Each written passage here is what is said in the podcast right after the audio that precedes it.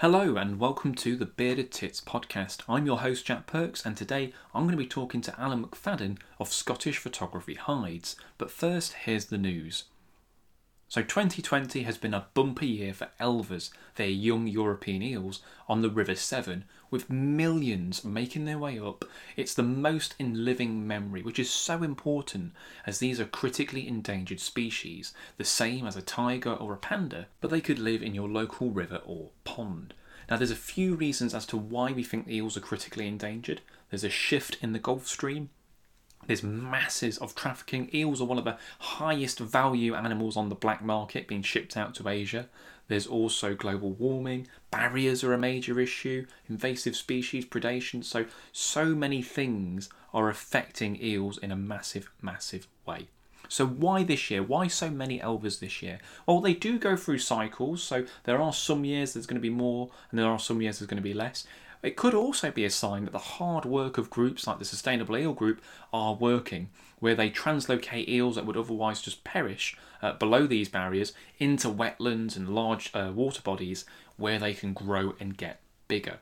Now, I was quite lucky that I went to go see them this year when I was filming for a TV series, and it's the first time I've been out in two months, so absolutely fantastic to be out there and it was amazing. There weren't the numbers that had been seen a few weeks beforehand, but we did still see thousands and thousands of elvers running up the edge, and we were waiting around in, in the pitch black, waiting for them to turn up, head torches on the water, and then you just see a little ghostly squiggle go across the surface. And then as it got darker, the, the, the kind of top of the water was full of elvers, so incredible to see that.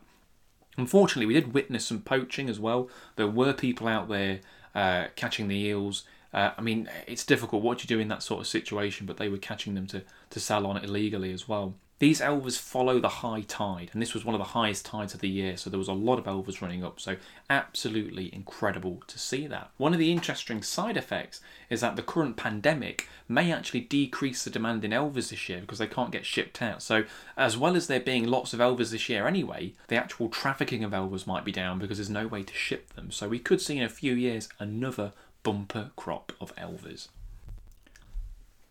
On to my guest today. It's Alan McFadyen, a Scottish wildlife photographer, having built several photography hides and making a successful business out of it. He's probably one of the busiest hides in the UK. His work is featured in many publications, and his hides have been used for various natural history programs.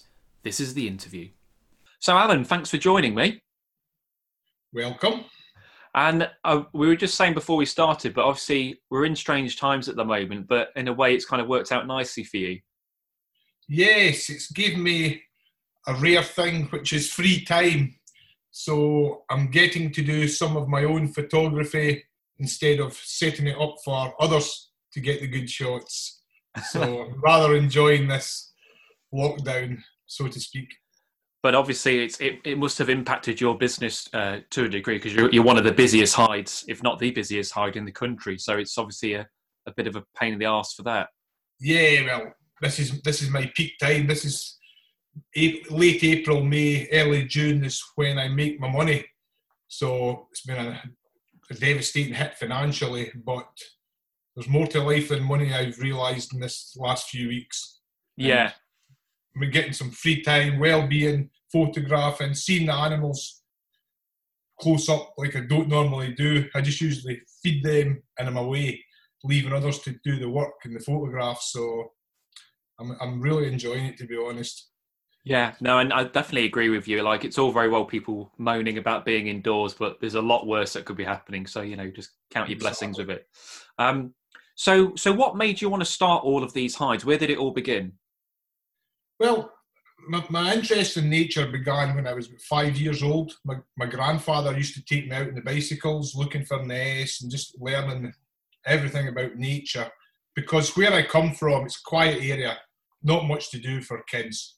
So I think he took me on board to give me an interest. So this continued for many years. Then I started fishing. Um, I became quite a, I'm very addictive person. Me, if I get my teeth into something, I just don't stop and I, I give it my all. So anyway, to cut a long story short, I went to Spain catfishing. So, so got a really bad back injury when I was in Spain. They're big, fish uh, catfish, aren't they? Oh, it was, it was intense. So just one after the other, and then I had a dodgy back before I went, but that just finished it, and my I got sciatica, and so that was that. Because I carry a lot of equipment for my fishing, um, it was my friend Keith Kirk who said, "Why don't you buy a camera?" So that was that. That was in 2009. So I bought a camera, cut my teeth with kingfishers, then started building little hides for myself. It was just two foot with two foot could just squeeze in. Then it became six foot, then it became ten foot. Then people started to see my photos and asked to come. So I used to charge twenty pound just to pay for the food. Yeah. And it snowballed and snowballed. and more people were coming, so it just just evolved from that really. Then new subjects came into play, and yeah, it just kept going and going, and it's still going. Yeah, that's what you want. So you've got all these different subjects. Have you got a favourite one? Is there one that stands above the rest for you? It's, it'll probably always be the kingfisher because it's just it's where it all started for me. My first wow moment in my birding when I was a kid, and every it's one of these birds. Every time it lands in the perch, you're like, wow. Whereas my sparrowhawks and that, I still I still enjoy it, but it's not the wow factor, if you know what I mean. Yeah, there's some. I mean, I, I, get to. I spend a lot of time by a river, as you know, and I still never fail to smile when I see one go by, yeah. even if it's just a quick glimpse. There's something about the. I guess it's the colours. I don't know, but they are just incredible birds. I think, I think it is the colours, it's the fragileness of the species as well. Everything's against kingfishers, and I, I like to do as much as I can to put it back in their favour. Yeah, I think people don't realise the hardships that they, they get. I think the survival. I don't know the exact figure, but it's quite a low survival rate, isn't it, for a lot of them? The, the oldest one ever recorded is seven and a half years, but um, fifty um, percent die in the first two weeks of fledging. Is that right? Twenty-five percent get to the next breeding year, so it's very, very low. Yeah, and because uh, I guess southern Scotland is the kind of northern rate. They're not. I think they're pushing up a little bit, but because you're Edinburgh now and the odd yeah. one in Aberdeen, but the breeding territory really is the line where I am, so they're yeah. right on the edge here. Hardships for them, definitely. Yeah. Um, so you've got you've got all kinds of amazing creatures in hides, like you've got your kingfishers, your cuckoo, your pine marten. Is there a species that you'd like to set up a hide for that you currently don't have uh, a hide for?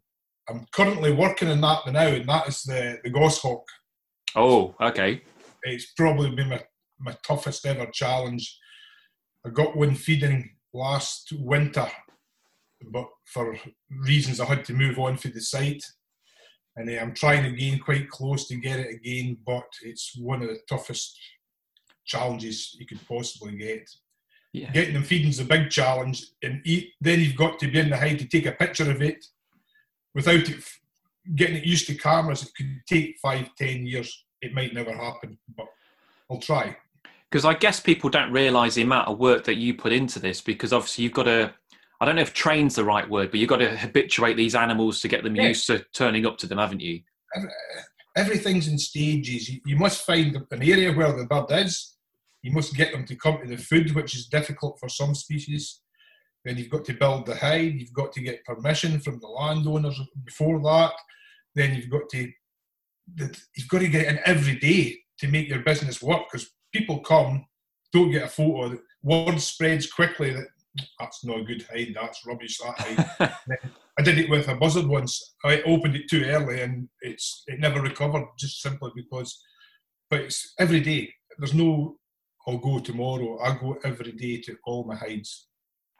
Yeah, there's a lot, lot of work in there. It's funny you say that about the buzzard because I remember visiting your sparrowhawk hide, and uh, you mentioned, oh, the buzzard will probably come down and nick the food, and it did more, more or less straight away. So you had quite yeah. a good buzzard there. Yeah, still there that one. It's oh, still causing, causing me good problems, I should say. yeah, well, they're such a difficult species to photograph. I mean, you know, as soon as I if I see one on a fence post, I'll park my car and just poke the camera. Oh, doesn't want to know, but uh, you common bird are the most wary of the lot. Yeah. Yeah, but uh, your buzzard was great. He's pretty much sat there, smiled, and and got got a couple of shots. So that was that was fantastic. Um, yeah the, these hides do uh, do attract some some criticism, and you'll get people that find it repetitive. But is it a case of of just being inventive or innovative when you're taking the shots in these hides, or like Yeah. what? what it's difficult to keep thinking a new subject and new new ideas for the same subject. I'm in bed at nights thinking of what can I do to try and get flight shots, different perches, different settings. So I'm always constantly working at my hides so that there's new perches, new backdrops, and things like that. But it is some do get difficult. For for instance, I was photographing stonechat today, ten minutes, and got everything I needed. You know what I mean? I've got flight shots, I've got it in the perch. So these kind of subjects are tricky to think of new things, new ideas. Yeah, definitely. I mean, it's easy because I guess you see uh, lots of photographers taking the, sa- the same subject, sometimes on the same stick, but for them, they might not know that, and they they Yeah. love getting these kind of shots. And I've noticed some photographers have a real axe to grind uh, with, with these hides, but they offer opportunities that wouldn't be possible for some. So the way I look at it, for example, you might get amateurs who don't have a lot of time. Maybe they've got busy jobs, they can't spend hours and hours that they'd like to, and maybe they have a weekend free. And you're offering them something that Yeah. ordinarily they wouldn't be able to get, or Exactly. Like Um, a doctor or something working 100 hours a week, he's no time to go exploring. I've got um, disabled people, I had a Down syndrome kid the other week there. His face when the Kingfisher came, it just makes it all worth it. And these opportunities, they just don't get, they would never get at a public hide where you maybe get ducks and things like that, but to get these iconic key species, they're not easy to get no, I know the work that's involved. And people, and it's a fast life we live in nowadays. It's a fast world, and people simply haven't got the time or the the, the knowledge. Some people just because it's, it's tricky. Some of them to get them in. It's not Yeah. just a case of food out and they come. Yeah, I know, and, and I'm, I'm glad you mentioned disabled uh, photographers because that was another thing I was I was going to say. There'll be some people that just accessibility to some remote places. It's not going to be it's going to be a lot more difficult or not possible. And Yeah. again, you're offering something that um, someone's having this amazing opportunity to, to see the animal and have a good chance of seeing this animal. Yeah, yeah. When new Kingfisher hide are built specifically for disabled people, you park right at the door, and it's two steps, and you're in. So it's ideal. Yeah, yeah, and I found because originally, I mean, like for many years, I wouldn't say I was against those, these sort of the pay per view hides. I'm trying to think of the right word to do, it, but it's Yeah. sort of pay per view. Um, but um, it's just something. Oh, it's not really my cup of tea. But then, before, just before I came up to yours, I had a commission from the Woodland Trust, and they said that they gave me a list of animals, and they wanted a sparrowhawk. And I get I get the odd one in my garden, I get them in my local woods, but the amount of time it would have taken me to go out and find them and habituate them, they're not they haven't got the budget to pay for that sort of thing. And I thought, look, don't piss about. I can go up to Alan's. I can get this done in a morning, which I did do. Uh, they were really happy, and I told them I was up front. I said, "Look, this is going to be in a high, just to let you know." They were fine with that, Yeah. and I just thought, well, you know what? It makes a lot of sense. You know, be, I'm being upfront with them. I'm telling them it's done in this hide. They're happy with the images. Everyone's a winner. Yeah, and different levels of photography you get. You get some people just happy to get it on the perch. Some people take it a step, try and get it coming in with their wings open, and you've got to be on the ball. It's easy enough to get a perch shot, but to get something different, you've got to be on the ball. I'll also allow, like on other hide operators, I'll allow people to bring their own perches if they want something different, and they can take it away. So they've got something rather unique perch-wise. Yeah, So, but there's yeah, there's and everyone everyone has their own outlets as well, I suppose. So you know, maybe if they're part of a different camera club or they've got different um, clients, even though those images might be out there with other people, doesn't necessarily mean the market's too oversaturated. You're everyone's going to have their own use for that picture, whether it's just Yeah. going on their Facebook page or whether it's going out to a magazine or whatever. So yeah, yeah. I've definitely softened to it. Um, Right. the sorry, way Alan, I see it, the, the way I see it is a puffin with a, mouth, a beak of sand sand eels. that- That's there's much more photos of that taken every year than there is of a male sparrowhawk on a perch. Do you know I mean? And short-eared owls. There's, everybody loves these things. and They're happy doing that. Fair play to them. So yeah, he- Yeah, so yeah. much. definitely. And and- and- go on, Alan. Sorry. no, sorry, that's it. Everybody each to their own. I was going to say everybody's Well, that that's it. I mean, it's a hard one, isn't it? Because I think everyone gets some some flack, and the way I see it, there are no two photographers who who will agree on everything. But I think you you can't look at life as black and white. And you know, just because you don't agree with something doesn't mean it's necessarily wrong. That's that's you. That's that's fine. and baiting does get a lot of that. And obviously, yeah. you've mentioned that with your hides, uh, you have to bait. Uh, with the sparrowhawks, you put dead dead mice out, and with with the yeah. other things, you you know you put bait out there. So you know what what would you say to the, the people who criticise you for baiting for your hides? UK were the biggest.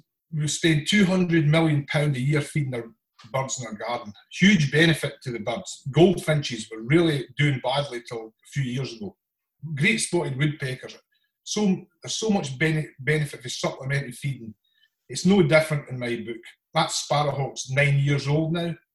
Uh, Chris Packham endorses what I do. He says if you're using recycled baits, like I, I put appeals on Facebook for cat owners. If your cat catches a bird and kills it, give it to me.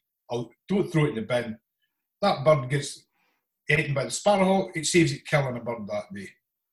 So, I mean, that sparrowhawk, it's it's just done it so much good, and it's it's a perfect condition.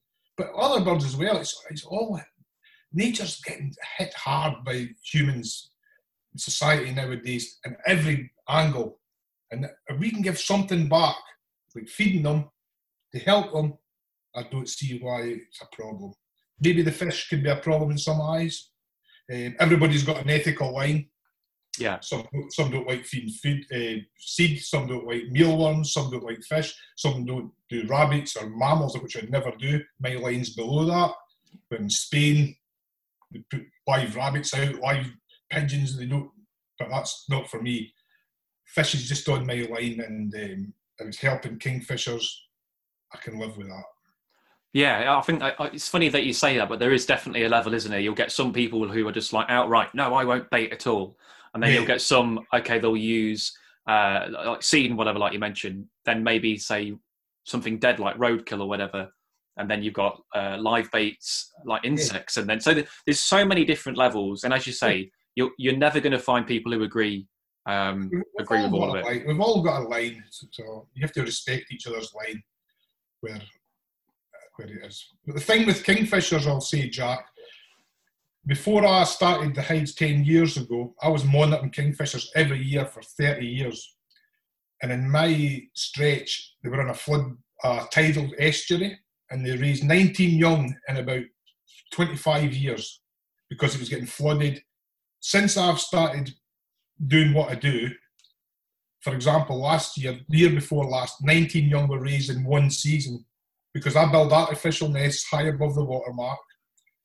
I'm supplementing the food. The young come out the nest, they miss, they miss the, the refraction in the water. You know the angle. Yeah. This is why they die because they, they go for the fish and there's a slight bend because of the light entering the water, whatever. And um, but with my setup, they can dive miss, dive miss, and it, eventually they get and they learn. So and, and now in this area, I know about 30 pair of kingfishers, whereas 30 years ago I only knew one pair or two pair. So my work's spreading them out, and if it sacrifices a few fish, well, it's okay with me. And I buy the fish in as well. I don't catch them in the wild. Right. So, yes. So the natural stocks, I'm not getting touched. It's rainbow trout, which are getting bred for fish farms, so I buy it fry there. So yeah, yeah, yeah. No, I see. I see what you mean. Um, and recently, you've joined because originally you were sort of uh, on, on, your own, but you've joined up with someone else now. Is it uh, WPE? Is that right? Well, I've just we're just in the process of going back. oh, really? I lost, yeah, I lost. I felt I lost my identity a bit. Right. Uh, okay. And uh, Scott's Scott's saying other things now. He's not got the time for it. I don't think. Okay. And, and, so we just decided uh, mutually to go back to my Scottish photography. Okay, so you parted on good terms then. Oh yeah, yeah, yeah. yeah okay. Oh, good, oh, good, good. Yeah. Never a bad word about Scott. He's a good guy. Yeah. Oh, nice one. Okay, so it's going back to Scottish. What was Scottish photography hides. Yeah. Okay. Oh, brilliant. Uh, yeah. Well, it's and what have you got coming up? Have you so you, you're working on some other hides? Did you say? Yeah, I've got a new hide. Um, absolutely dream location. It's my, what I've always wanted, but it's been in seven months now. I've got otters coming in already, tawny owl, sparrowhawk, badgers coming to the reflection pool. I've got mink, which I'm not too happy about. um, yeah, you don't want those. no, no, we deal with them. Um, and not just, I heard a little owl there the other day, which, which is very rare for my area. So, and um, I'm maybe even building a pond in the field. The farmers really, so, so field he doesn't use, so maybe for herons and otters will go in the pond and just habitat, build some new habitats. And so, because I give plenty back, people don't see the. I think I'm just trying to make money. Money. I've just built 250 nest boxes this week by flycatchers, redstarts, and so I don't get anything back from that. I just I just like helping nature in any way I can. Because what a lot of people probably won't realise is it's not your full time job either, is it? No, no. I've got I'm a supervisor in a factory. I start at well up at 4 a.m. and I finish about lunchtime every day. Straight home, straight out. So, um, but it's getting too much for me now. That lockdowns came like I say a good a good time just for a recharge the batteries. Yeah, definitely. Well, look, Alan, it's been an absolute pleasure talking to you. All my pleasure, Jack. Thanks a million. No worries. Take care, buddy. And stay safe, everybody. Thank you. So that was Alan McFadyen. That was really interesting to get an insight into his hide. So I thought for Nature Reserve of the Week, I'm going to cover Alan's hides. Obviously, not a nature reserve in the strictest sense, but he does work to improve wildlife in the area and just talk a little bit about them. So most of Alan's hides are in or near Kirkcudbright, I think I've said that right, uh, which is in Dumfries and Galloway. Uh, probably the most visited hides in Britain. And if you go to any camera club, someone normally sneaks in one of Alan's kingfishers or, or sparrowhawks. They've definitely got a distinct style, and I think any professional wildlife photographer can sniff out a hide photo from a mile away. Again, I'm not saying that's a negative thing, I'm just saying they have a, a very distinct style. Now, Alan has got hides for badgers, cuckoos, dippers, kingfisher, a range of species. However, I'm only going to focus on a few of them, uh, the ones that I've been to, which are the sparrowhawk hide, the water rail hide, and the pine marten. So, as a brief overall for all of the hides, all of them are a short walk from a parking area. So, as we mentioned in, in the podcast, if you can't walk very far, these are ideal. You haven't got to walk far for that. The hides themselves are pretty basic, they're to the point. You just turn up, you sit in these kind of wooden sheds, you take your pictures. So, there's no, there's no loos nearby. Uh, or heating or anything like that. So make sure you kind of got all your creature comforts in terms of warm clothes uh, and, and food and all that sort of stuff. But you're there to take pictures at the end of the day. So, you know, you, you kind of do what you expect. For the sparrowhawk hide, uh, he puts out dead mice uh, to attract the male in, but you also have a chance of things like buzzard, uh, occasionally kestrel, maybe even a red kite. So you've got various uh, birds of prey, and it's probably the best chance you've got of of getting a male and a female sparrowhawk. I can't think of many places where you've got an nothing's ever guaranteed in wildlife photography, but you've got a pretty decent chance. The first time I turned up to his sparrowhawk hide, I spent a morning in there uh, on my way up to Shetland. And this is a brilliant thing with Alan's hides because they're in southern Scotland. If you're making your way up to the Cairngorms or somewhere else, it's a great spot to kind of just stay for a night, maybe do a hide or two, and then carry on your way and break up your journey. Um, and that's what I did. I, on my way to Shetland, I stopped at Alan's hides. So I only spent a morning there. Didn't get the sparrowhawk that time, but then I went back for my, my Woodland Trust commission, and then I did get the sparrowhawk, got it several times. So that, that was brilliant. As well as other birds of prey, you get red squirrels. So, I mean, it's worth going just for the red squirrels. They turn up in the morning, they jump around. You know, if you want to get the classic jumping red squirrel shot, this is a really good place to get that. And you can get some nice portraits. The squirrels are um, not necessarily tame, but you know, you can move around the hide. They're not they're not too bothered. And just a plethora of birds as well with the feeders out there uh, jays, greater spotted woodpecker, siskin. I got a brambling when I was there, the first time I've ever seen a brambling. Coal tits, great tits, you name it. So even if the sparrowhawk doesn't turn up, there's so much more to, to photograph there. The water rail hide is slightly different because that's pretty much all you're going to get there. It's just a water rail. And hide is probably a bit generous because what it is is a big mat that you lay down on a kind of a cushion. Um, so again, if you've got mobility issues, this might be a difficult um, kind of setup, but it's a brilliant for the low angle that you get. You're in a small stream at low tide, and he baited up with little bits of scallop and stuff like that. And these water rails came in. I actually saw two water rails when I was there. Uh, amazing because you know I've seen water rails, but getting them in a clear backdrop, low down, I don't know where else you could get that. You know, it's an amazing experience. And then finally, uh, his pine marten hide. I mean, I've wanted to see a pine marten in a photographical, photographical is that a word? Yes, it is photographical, in a photographical uh, position uh, for ages, but I've just not been able to do it. And Alan had a mum and two cubs when I went there. Is it cubs or kits? might be kits, you know. Comment comment on this podcast. What's a pine marten's baby called? I don't know. I think it's a kit actually. A young pine marten. And he's got this dry stone wall with some floodlights. So there's no flash involved, it's just constant light. And he puts, you know, bits of uh, uh, peanut butter or eggs or whatever, and then they, they come in, they feed. Absolutely incredible. I mean, the size of them to see a, a living wild pine marten was incredible. So check out his hides, Scottish photography hides. Um, well worth a look, particularly if you're going up that way anyway. That brings me to the end of today's podcast. This has been the Bearded Tits podcast. I've been your host, Jack Perks. And do comment, let me know. Would you like me to interview someone? Would you like me to cover a subject? Have you got any questions you want me to answer at the end? Get in touch. Until next time, cheers.